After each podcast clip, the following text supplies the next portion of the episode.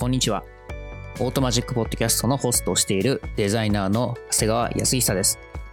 日本でもここ数年、デザインリーダーやデザインマネージャーという肩書きで活躍されている方が増えてきました。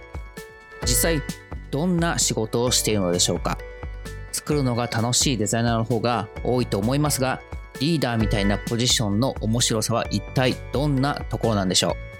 今回はグローバルチームを率いるデザイナーのインタビューです。今日のゲストはですね、まあ、たまにこうゲストを呼ぶときにまともに会ったことも話したこともないみたいな人を突然呼んで、調子はどうですかみたいな感じでインタビューすることがあるんですが、今日もそんな感じの人です。ということで、まず自己紹介の方よろしくお願いします。はい、えっと、はじめまして、えっと、フリー株式会社のプロダクトデザイナーの春田と申します。で、世間では春田とか春とか呼ばれたり、呼ばれたりしてます。で、えっと、僕はフリーににせんじゅうろくねんのしがつぐらいですかね、大学さんねんの時にインターンとして入社して、まあ、そこからにねんぐらいインターンを続けて、じゅうはちねん卒であの正社員になってます。で、フリーでは主に個人事業主向けの確定申告であったりとか、税理士さんが使うような申告ソフトというところを主に担当していて、まあ、こう税務領域というところをよん、ごねんぐらい担当して、で、そこから会計の領域を主に担当したりとかして、で、ちょうど去年のいちがつぐらいですかね、フリーはグローバルチーム、開発チームというところを立ち上げて、僕はそこのチームのひとりめのデザイナーとして入ったので、まあ、そこからこう徐々に組織が拡大していくにあたって、まあ、グローバルのデザインチームというのも出来上がったので、今はそこのチームでマネージャーをしてます。今日はよろしくお願いします。はい。よろしくお願いします。フリーといえばこう日本の会計ソフトとかこう日本のこう ビーツービー 向けの会計ソリューションみたいなのを提供されているというふうなイメージがあるわけなんですけど、グローバルチームっていうのは一体どういうふうな役割というか、どういったものを作っていらっしゃるチームなんですか？まあ、グローバルチームって名前ついているので、海外向けに製品出してるって勘違いされる時がよくあるんですけど、えっと、僕らのグローバル開発チームでやっているのは、あくまでもこう、日本の、まあ、今は日本のプロダクトを日本の製品、市場に向けて、まあ、普通に会計であったりとか、そのバックオフィスのプロダクトっていうところを作っているチームになります。で、えっと、うん、その、開発チーム、働いているチームのメンバーが、えっと、今、まあ、東京とか、まあ、関西のオフィスあるんですけど、まあ、それと同じようにフィリピンにも開発支社っていうのがあって、まあ、そのフィリピンの支社、開発チームと、あとはその日本、東京にも、まあ、そのいろんな海外からエンジニアであったりとか、まあ、デザイナーがあの入ってきているので、まあ、そういったこう、多国籍なメンバーで一緒になってか、日本のプロダクトを開発していくようなチームになっています。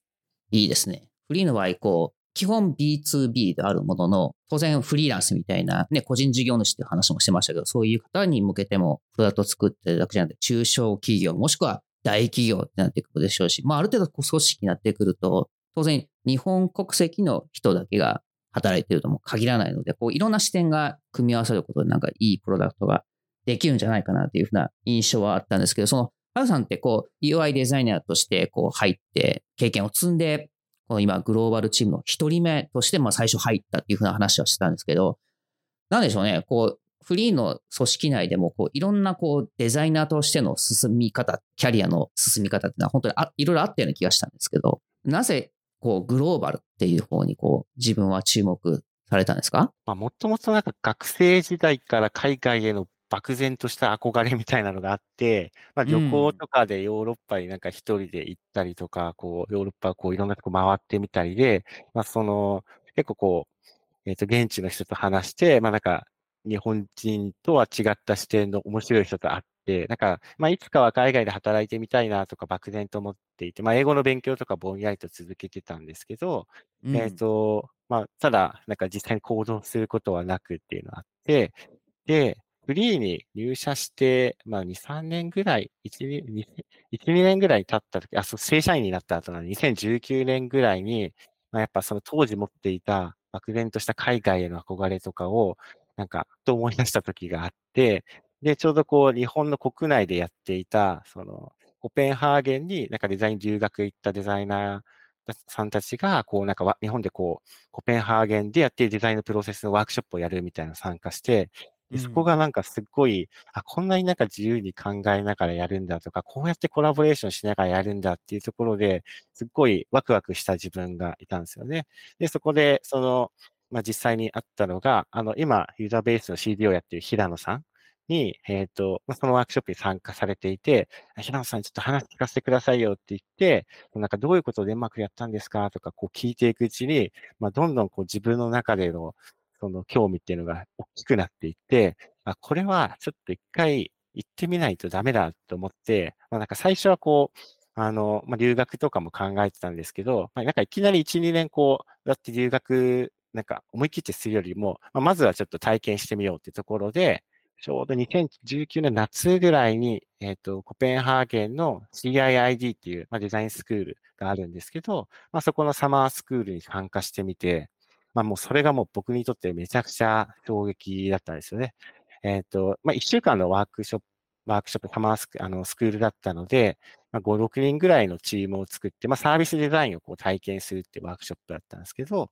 まあ、その時にこう、えっと、チ、一緒のチームにいたのが、まあ、ドイツから来たエンジニアと、コペンハーゲンで教師やってる人と、あとはそのロシアのなんかビジネスデベロッパーみたいな人と、まあ、僕のまあよにんでチーム作って、なんか全然こうバックグラウンドが違うんで、なんかチームになって最初にこう議論した時も、なんかみんな言ってることがこう理解できないです。英語として理解できないわけじゃなくて、なんでこのタイミングでこの人はこういうことを言うんだろうみたいな。うなんか、ん。で、えっと、まあ、サービスデザインのワークショップだったんで、まずはこう、コペンハーゲンの街中行って、いろんな人、サービスを体験してこいって言われて、えっと、その時なんかシェアリングの、あの、モビリティサービス、例えば、今で言うと日本だとキックボードのル、ループとかあるんですけど、まあ、当時、なんかそういったサービスが、まあ、コペンハーゲンでも主流だったんで、まあ、そういうのを使ってみて、感じた体験を、まあ、シェアしてワークショップしてみようっていうのがあって、で、えっと、まあ、そこで同じものを見て、同じ経験をしたのに、なんかそこから出てくる意見が全く違いすぎて、まあ、なんか理解できなくて、めっちゃストレスではあったんですけど、でもなんか、あこの自分にない視点を持っている人たちを、こういう、うんなんですか、まあ、点を張りながらジャーニーマップを作っていったんですけど、あ、こうやって認識揃えながら、一緒にこう、同じ方向を向いていくんだっていうのを、まあ、経験したんですよね。で、まあ、最終的にいっしゅうかんのワークだったんで、えっと、まあ、そこからこう、プロトタイプを作って、サービスの、なんか、アイデアを作って、プレゼンテーションをするっていうのが、まあ、最後だったんですけど、なんかそういうワークショップを例えば日本でやると、絶対こうなんかアプリ、なんかスマートフォンのアプリの改善案を作りますとか、こういうアプリを作ったらどうかっていうアイディアになりがちだと思ってる。僕も最初そういうのを考えたんですけど、まあ、そこで出てきたのは全然違っていて、なんだか、コペンハーゲンに住んでいる、なんですかね、えっと、生活している人々の、なんか未来、未来を良くしていくための公共サービスを考えようっていう、まあ、お題だったんで、実際に出てきたのが、こうなんか、駅、駅の、えっと、ホームのステーションとかに、なんか、ペットを飼っている人とか、まあ、子供連れとか、赤ちゃんがいる人たちが、まあ、心理的安全性を感じやすいように、まあ、どういうルートを通っていて、どの車両に入っていけば、なんか、混雑した電車の中でも、こう、安心して過ごせるか、みたいなのを、えっと、考えるような案を最終的に出したんですけど、最初こう、アプリをなんか作るぞとか思ってた僕からしたら、まあ、そういう、なんかリアルな場に、そういう、あの、アウトプットを出していくって想像できなくて、まあ、結局それがいい案か悪い案かってわかんないですけど、まあ、そういったなんか自分にない視点を一緒に出し合いながら作っていくっていう、まあ、経験を、まあ、そこでして、めちゃくちゃ面白いなと、っう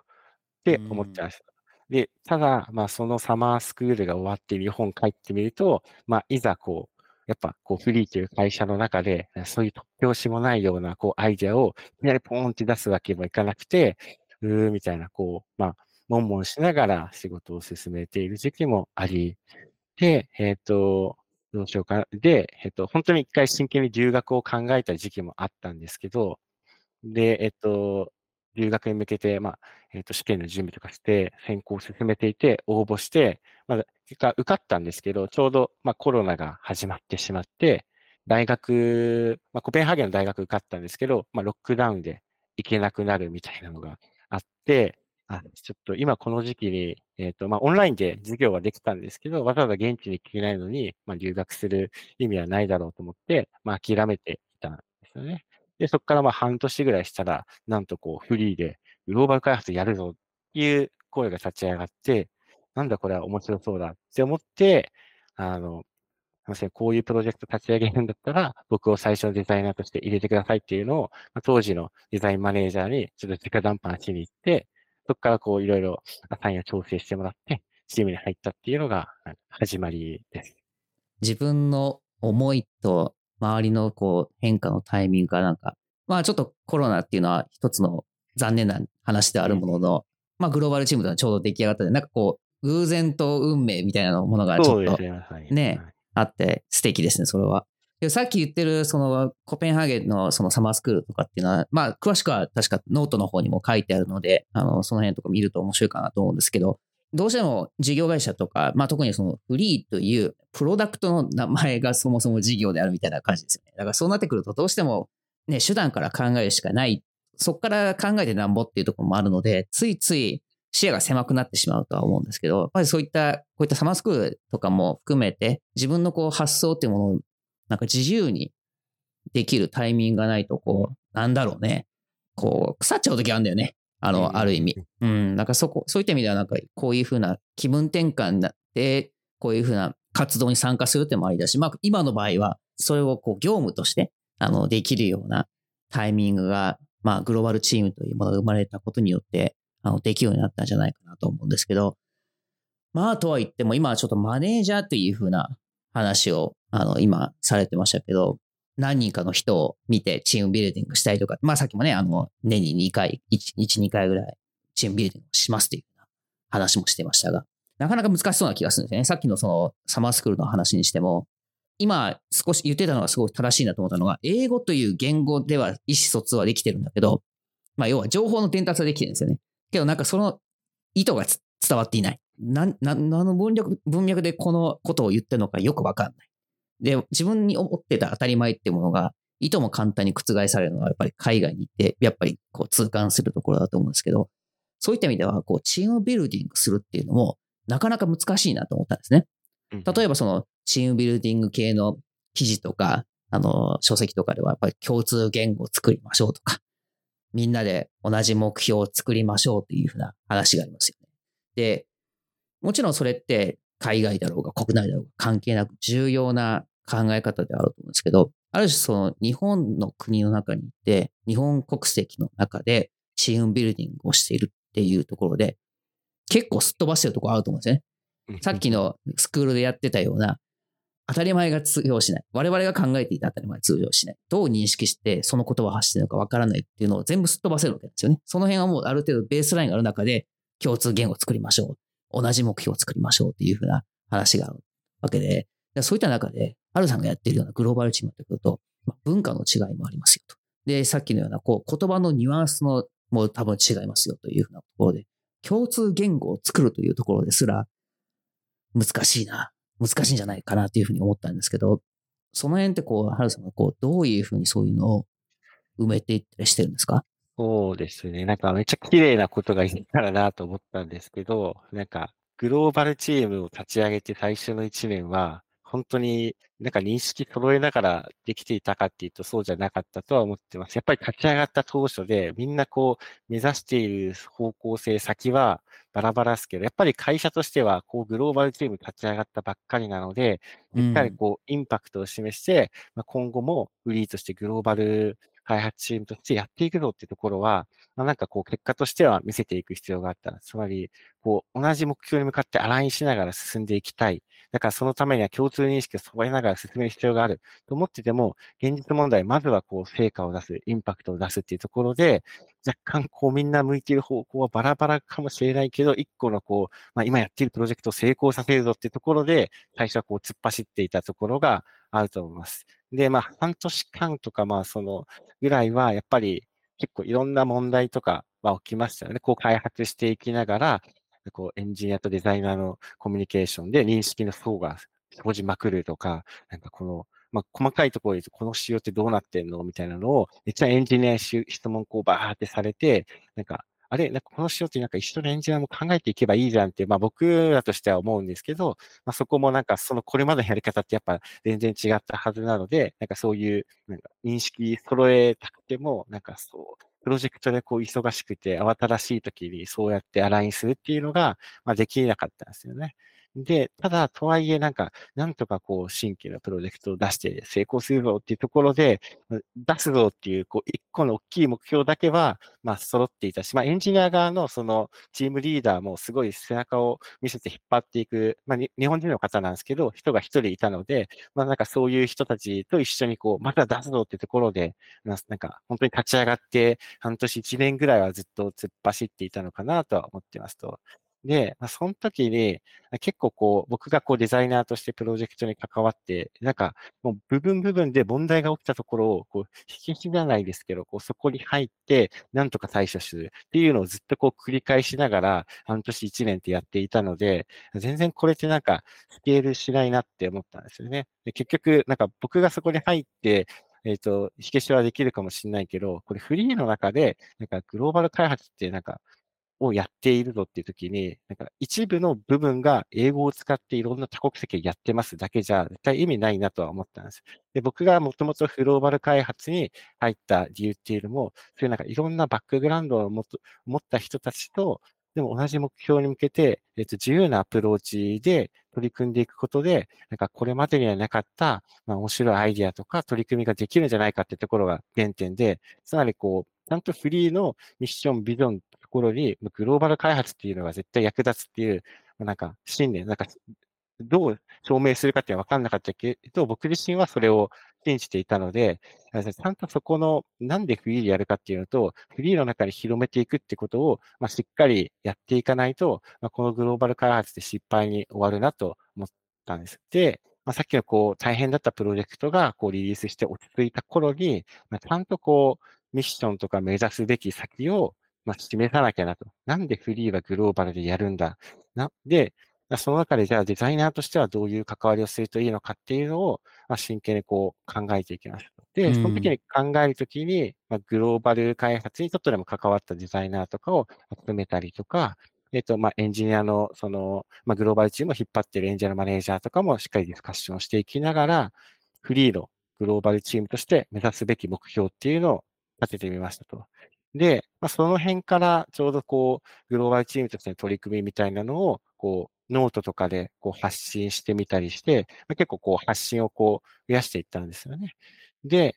でたまたまこう、そのノートとかを見て、まあ、興味を持ってくれたデザイナーとかが、えっと、フリーに入社してくれて、今、まあ、同じチームで働いているんですけど、まあ、そういうこう、僕一人でこうグローバル開発をなんとかするぞってデザイナーとしてやっていたところから、一人、二人、三人ってこう仲間が増えてきて、で、僕がこ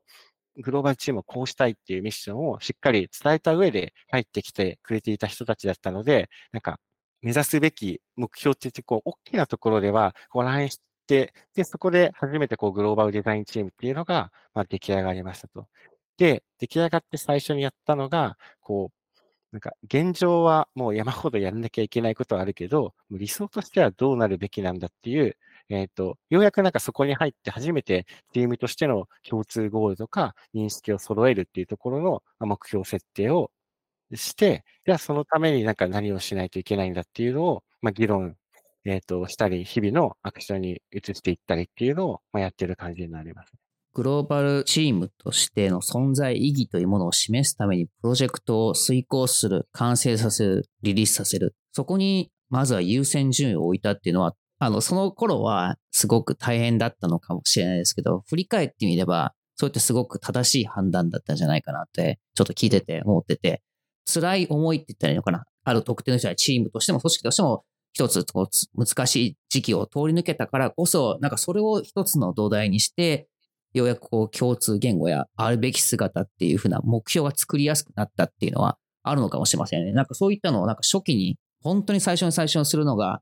もしかすると正しいのかもしれませんけど、それをしてしまうと今度は何が起こるのかというと、多分それぞれの違う立場からの理想を語ってるだけになって、そこはそこでまたなんかうまく認識が合わなくなってしまうんじゃないかなと思ったので、なんか今の通り方っていうのは結果を見ればすごくあの現実的かつ理想的ななんか進め方なんじゃないかなって、ちょっと聞いてて思いました。おっしゃる通りです。なんか、やっぱそのプロジェクトがあったから、会社としても、うん、あ、なんかグローバル開発チームやってねえっていう、そういう、まあ、認識を持たれて、で、徐々にやっぱりエンジニアの採用も加速させていこうっていう動きにつながったし、えっと、まあ、それまでのこうグローバル開発チームって結構フリーでやっているプロダクトの案件をこうバラバラと受けてたんですよね。で、フリーって結構いろんなプロダクトを持っていて、会計であったり、人事労務とか、あとは税理士さん向けのサービスであったりとか、まあ、そういったプロダクト群ある中で、なんか、もうスポットスポットでこうグローバルチームがアサインされてたんで、なんか一体となったこうグローバルチーム全体のシナジーっていうのが、まあ、生みづらい状況だったんですよね。で、まあ、もちろん最初そういう攻め方にしたのも理由はあって、こうどこかがあの失敗しても他が成功すれば、えっと、なんとかこうグローバル開発としての可能性というところを検討し続けられるというところで、まあ、一種のリスク分散ではあったんですけど、とはいえこうシナジー作りづらいっていうのが、そうね、まあどうしても課題としてあって、うんで、それで、えっと、さっき僕が言った、こう、大変だったっていうプロジェクトを、まあ、一個こう、成功させたことによって、ここの領域だったらいけるぞっていうのが、まあ、体質としても、こう、確信に近い形になって、で、どんどんそこの領域に対して、まあ、えっと、投資もできるようになってきて、そうすると、あの、一種の、こう、小さいチームだったのが、まあ、大きい部みたいな形になっていて、そうすると、まあ、人も増えてくるので、一緒になんか、同じ目標に向かって取り組む仲間がどんどんこう増えていって、その中でのシナジーっていうのは、まあ、生みやすくなったなとは思っています。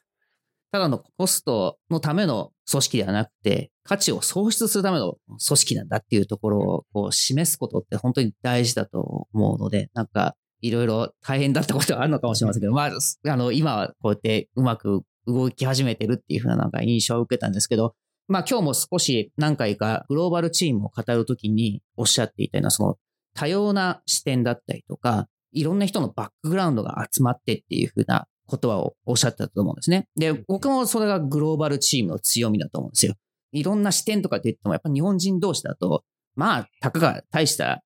開きはないのでやはりグローバルっていうふうな視点が加わることでああ全然その視点抜けてたわっていうのは本当にたくさんあるような気がするんですけど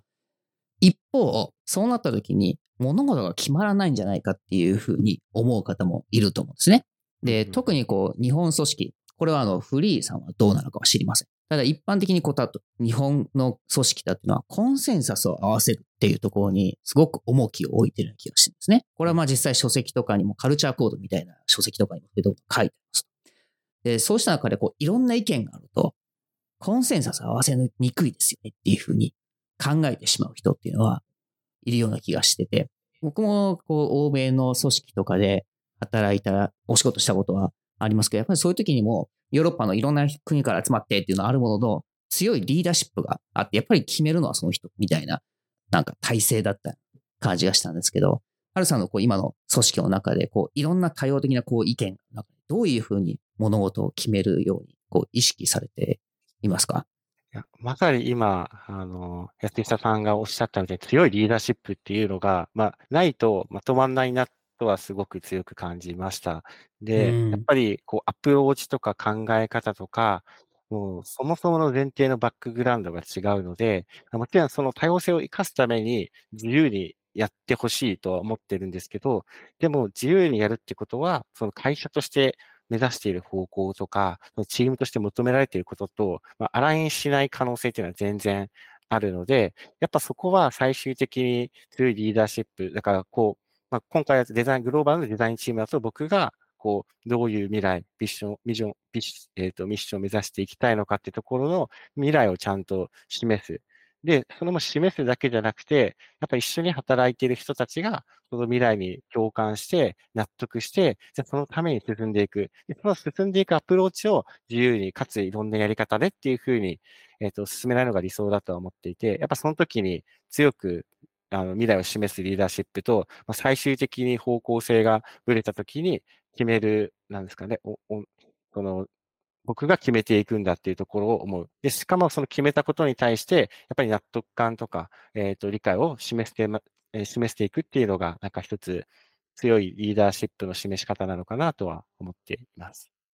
リーダーっていうのは簡単ですけど、行動は難しいじゃないですか。あの、難しいですね。ね、強いリーダーシップ。で、今、ハルさんの中でいろんなニュアンスが含まれてるとは思うんですけど、その強いリーダーシップってどんなことをする人なんですかね？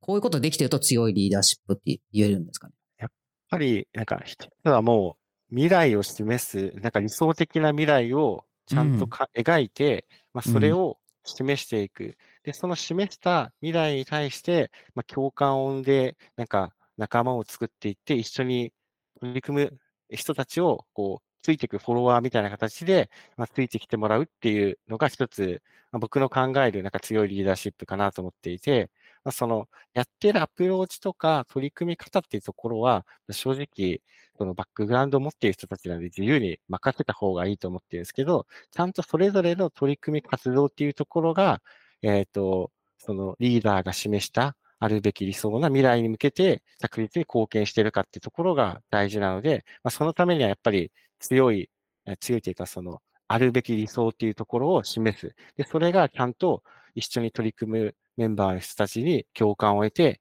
一緒に貢献したいって思ってもらうっていうのが大事になるんじゃないかなって考えてます。ここが理想であるっていうふうな強く示していくっていうのって、二つ方法があると思ってて、一つは本当にその姿を見せてあげる。もしくはそれが抽象的なのか具体的なのかさておき、そういうのを示していくっていうふうなやり方は一つありますよね。で、もう一つあるのが、それは目指しているところと違うよっていうことを伝えてあげるっていうところ。ここもなんか結構大事かなとかって私は思っている時もあるんですよね。なんかいいところはもちろんうまくその方向に進んでいるというところを称賛するっていうところはあるものの、これは違うんだよ。こうするといいかもねとか、こういうのをちょっと違うかもしれないから一緒に考えようみたいなところも含めないと、何が正解で何がそうでないのかっていうのがイメージがつけれない人もねいると思う。なんかその辺のバランスが難しいなと思うと同時に、それは違うよっていうふうなことをまあどう伝えたらいいのかっていうのがちょっと私悩むときはあるんですけど、アルさんそういうふうな観点からその自分の目指しているところを伝えたことっていうのはあるんですか？未来をこうしまして目指しているところは伝えて、そこにアラインしていこうってするんですけど、そういう伝えてる未来って本当になんか来月の話とかじゃなくて、本当にさんねんさき、ごねんさきっていうすごい抽象的なものになるとは思ってます。で、それだけ伝えても、正直、なんかじゃあどう動けばいいのかっていうのが、一人一人分かりづらかったり、結局、その、遠回りかもしれないけど未来につながっているよって言って、その、向かっている先、その人の取り組みが、ちゃんと目指している方向を向いているかっていうのをトラック、なんですかね、チェックするのがすごい難しいなと思ってます。なので、なんか、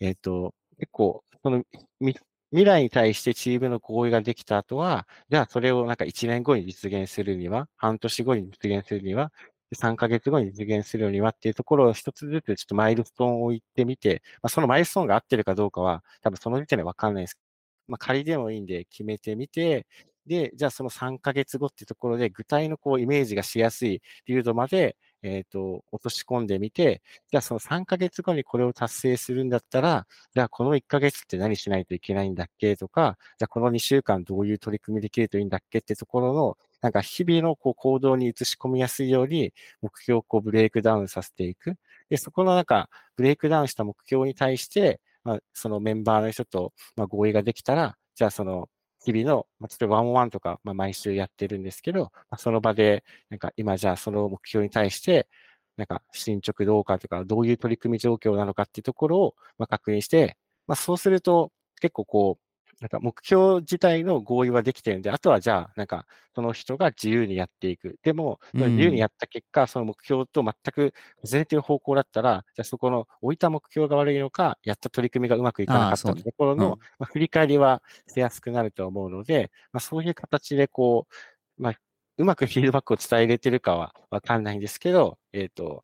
トラッキングしたりとか、ちゃんと目標に向けてアラインしてるかっていうのは、できるだけ確認するようにはしてます。今日のハルさんの話を聞いてると、その強いリーダーシップっていうのはただ単にこう、なんでしょうね。こっちに行こう。こっちが理想だっていうことを、まあ伝え続けるという強さだけではなくて、その、なんていうのかな、そこのたどり着き方は、現場の感覚、現場の経験、現場の、まあ、持ってるスキルに任せようという意志の強さって言ったらいいのかな。なんかそういったものも掛け合わせて、強いリーダーシップっていうふうに定義してるんじゃないかなとは思いましたね。なんかこう少し前にも話してましたけど、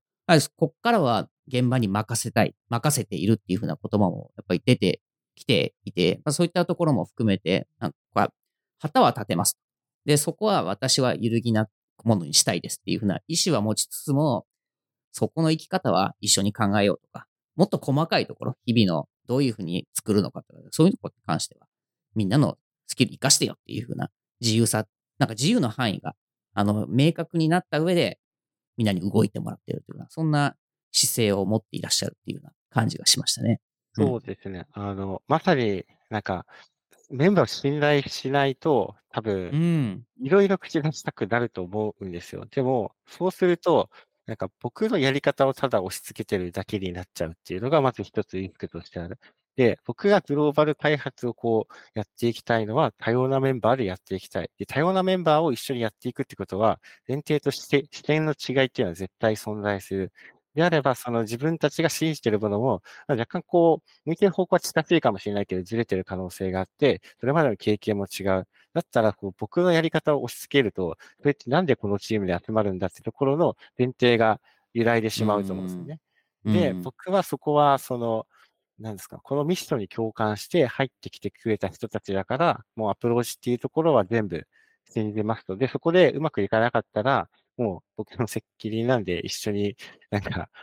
落ち込みましょうみたいな、そういうところは伝えるようにしているっていうのと、あとはその僕自身こうこれまでのキャリアの中で任せてもらって失敗して、から学んで次うまくできるようになったっていう、やっぱその本人の一人一人のやっぱ自由に任せて失敗して、そこからじゃあ次こうするっていう、そのなんか自己成長がないと結局なんだろう、ずっと誰かのサポートがないとその人はできなくなっていくと、どんどんこう、組織、人がでかくなっていたときに、もう見切れる範囲っていうのは限界が来るので、やっぱこう、自分たちが成長できるように、失敗のチャンスをできるだけ任せるし、アプローチも自分で考えてもらうっていうのが、ずっと大事になるんじゃないかなとは思って、日々やってます。ね、なんか何でもやっていいですよ。現場に丸投げとかっていうのって、なんか一見すごく自由には見えるんですけど、さっき言ってるみたいに、成長しないですね。何が悪かったのかもわからない。で、次にどこに進んだらいいのかも自由ですとかって言われると、うーんってなっちゃいますよね。なんかそういった意味では、こう、自由の枠組み、まあ、それが目標と呼ぶのか、戦略と呼ぶのかはさておき、そういったものがある中で自由に、そこのゴールに向かっていくっていうことになってくると、まあ、なぜそこに近づけなかったのかとか、なぜこれが早く我々は達成できたのかとかね、振り返りとかもできると思うので、まあ、確かに大事な観点ですね。ハルさんの歴史を遡ってしまいますけど、まあ最初は ユーアイ デザイナーとしてお仕事始めていたと思います。ノートとかのだいぶ過去の方を見てると、こう ユーアイ トレースとかもされていても、だいぶこう ユーアイ デザイナーとしての腕を磨いていらっしゃった時期もあったと思うんですけど、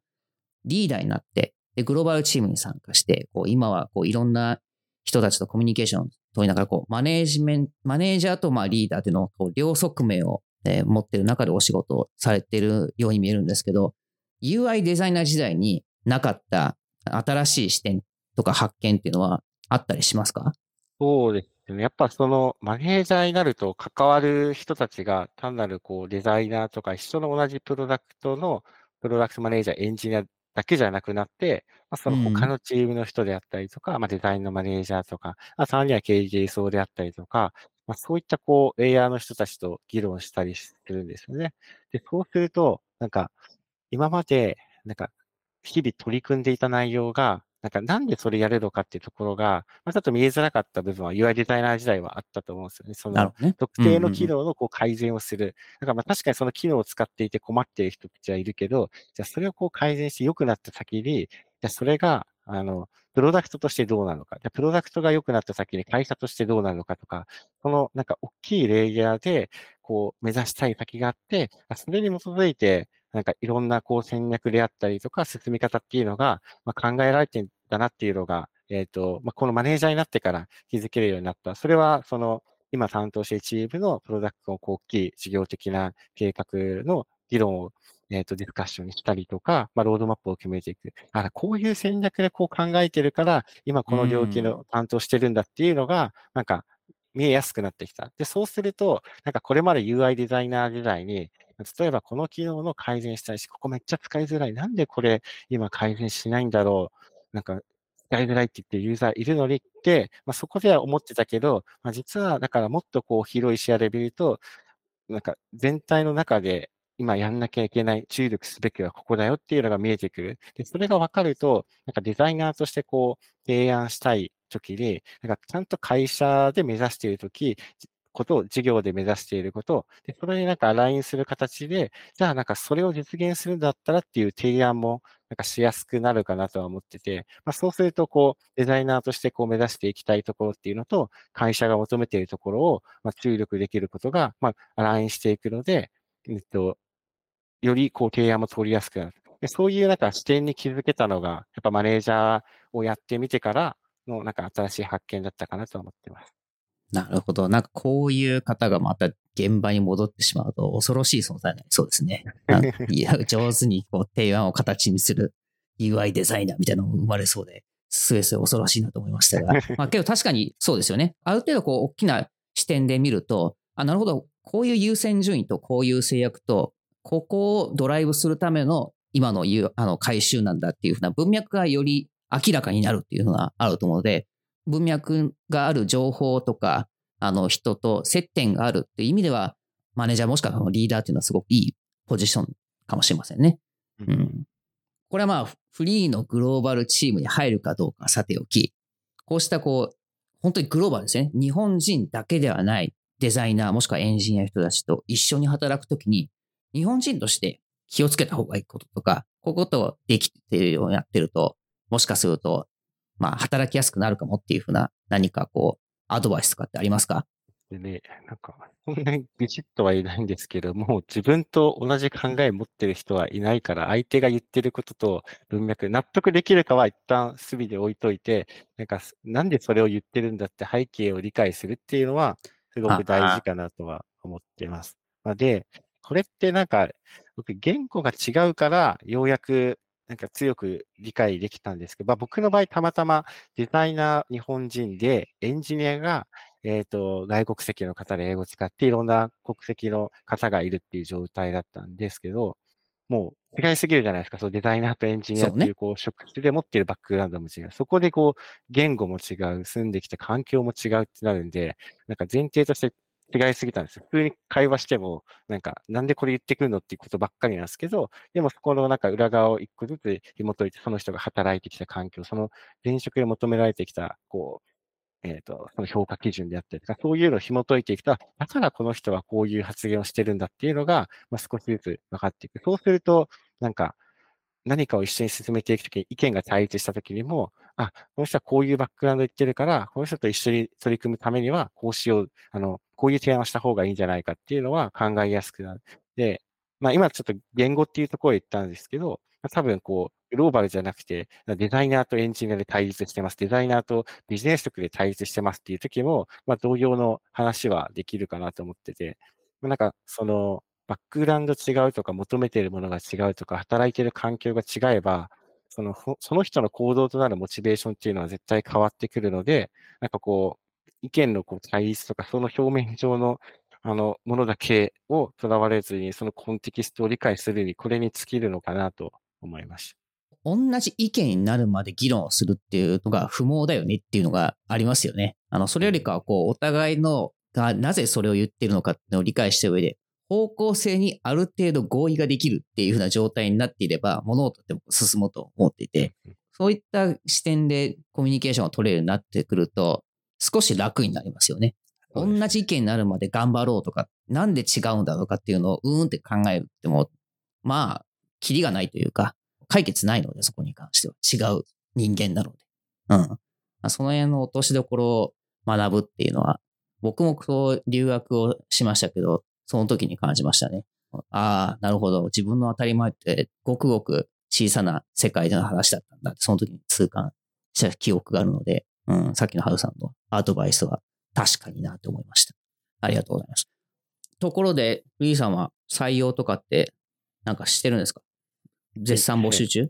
絶賛募集中です。で、まあ、結構いろんな、あの、ロール、まあ、僕みたいにこう、あプロダクトデザイナーとして、特定のプロダクトで開発を、えっと、推進していく人たちもいれば、あとはその、まあ、フリーでデザインシステムがあるので、そこのデザインシステムをさらに進化していくための、まあ、ロールで募集したりしています。で、まあ、具体的になんかどういうことをやってるのかっていうのは、えっと、フリーは結構そのノートとかで、でフリーデザインマガジンっていうのを、えっと、発信していて、もう大体ひゃっけん、ひゃっぽんぐらい近い記事がそのマガジンには上がっているので、まあ、そちらをこう読んでいただくとどういう人たちがフリーで働いているのかっていう雰囲気はつかみやすいかなと思っていきます。あと、えっと、まあ、僕が今日この場で話したような内容をさらに、なんか、さらにというか、まあ、近しい内容をじゅうにがつのふつか、みっかにやるスペクトラム東京フェスティバルっていうあのカンファレンスで、えっと、さんじゅっぷんぐらいかけて、まあ、こうグローバルチームに入って、言語とか役割を超えてどうやって競争してデザインしていくかっていうようなテーマで、まあ、お話しするので、まあ、よかったらそちらも聞いていただければなと思います。で、フリーからもそのイベントに結構たくさん参加するので、まあ、ぜひ現場で会っていっぱいたくさんお話できたらなと思ってます。そのイベントを通してフリーの雰囲気をつかんでもらったりとか、まあ、そこにいらっしゃる社員の方とちょっとお話をして、こんな人がいるなら働いてみたいなっていうね、そういったところももしかしたら感じられるかもしれませんので、うん、そうですね、スペクトラムのやつを参加するか、まあ、あとはノートですね、ノートの方をチェックしていただければと思います。あれ、なんかポッドキャストとかしませんでしたっけ？僕はやってないですね。ああ、そっか、あ、そっか、井原さんとかはね、だらだらやってますからね。ああ、うん、あっちか。とかそのツイッ、うん、ツイッター、あの X の新しく X のスペースで、えっ、ー、と、ね、フリーのラジオみたいなのもやってるんで、うん、よかったらそちらも聞いていただければと。ね、じゃあちょっとアクセシビリティとかね、まあそうまあプロダクト戦略とかリサーチとかのところも増えることもあるので、まあその辺とか気になる方はぜひチェックしてみてください。いやー、ちょっと共感するところ、特にその海外経験があってどう働いていくのかっていうのは、働き方が変わったとか視点が変わったってところに関しては、もう私もなんか自分自分も実体験であったので、すごく共感するシーンが多かったです。今回ちょっと参加していただいてありがとうございました。また今後ともよろしくお願いします。はい、よろしくお願いします。